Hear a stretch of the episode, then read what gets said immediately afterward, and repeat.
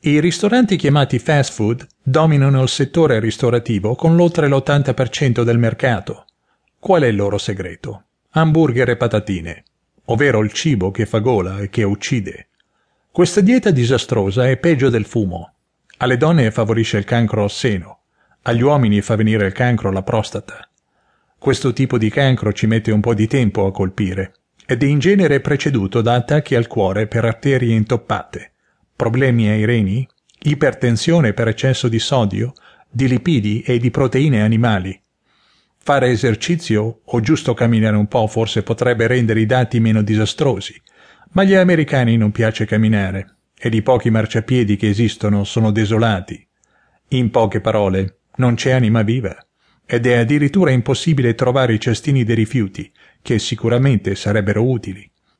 La gente ha fame e parecchi mangiano anche in macchina per non morire di fame. A rendere i dati ancora più assurdi sono i drive-thru, nei fast food e addirittura nelle banche. Perché no? Camminare fa male. Anche l'industria automobilistica ha dovuto adeguarsi installando nei veicoli portabicchieri giganti. Alcuni possono addirittura accomodare una bottiglia di soda da due litri.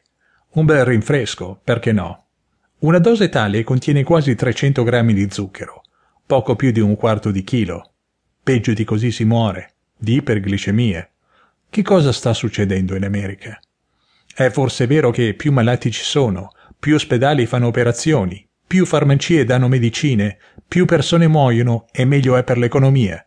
D'altronde tutti devono lavorare. Ciò che fa più paura è che i medicinali, per lo più lassativi, non fanno altro che peggiorare la situazione, poiché provocano lesioni gastrointestinali e dilatano lo stomaco.